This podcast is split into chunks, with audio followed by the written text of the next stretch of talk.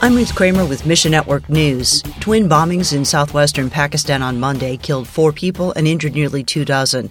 The attacks were claimed by the Balochistan Liberation Army, a terrorist group that wants the Balochistan province's independence. FMI's Nehemiah says the region is increasingly dangerous. If you talk to any family in Balochistan, everyone has someone died in the family or someone is missing person someone left the house and never came back.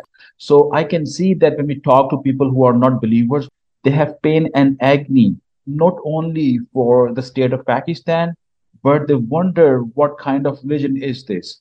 And that makes them more searching for truth. Pray for FMI Christians in this volatile region who are bravely proclaiming the gospel. And April is National Deaf History Month in the United States, celebrating the contributions of deaf people and raising awareness for the deaf community. For example, did you know that a deaf woman started the Girl Scouts, or that a deaf American football team invented the huddle in 1892? In 2020, Deaf Mission finished the world's first ever sign language Bible.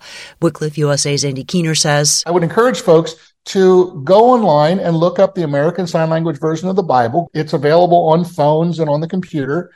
And when they come across deaf people, share it with them. Give them a link. Let them know that the Bible is available in their language. Less than 2% of the world's 70 million deaf people have access to the good news of Jesus. Wycliffe USA is working to change that by partnering with and empowering deaf Bible translators and deaf ministries. Thanks for listening to Mission Network News, a service of One Way Ministries.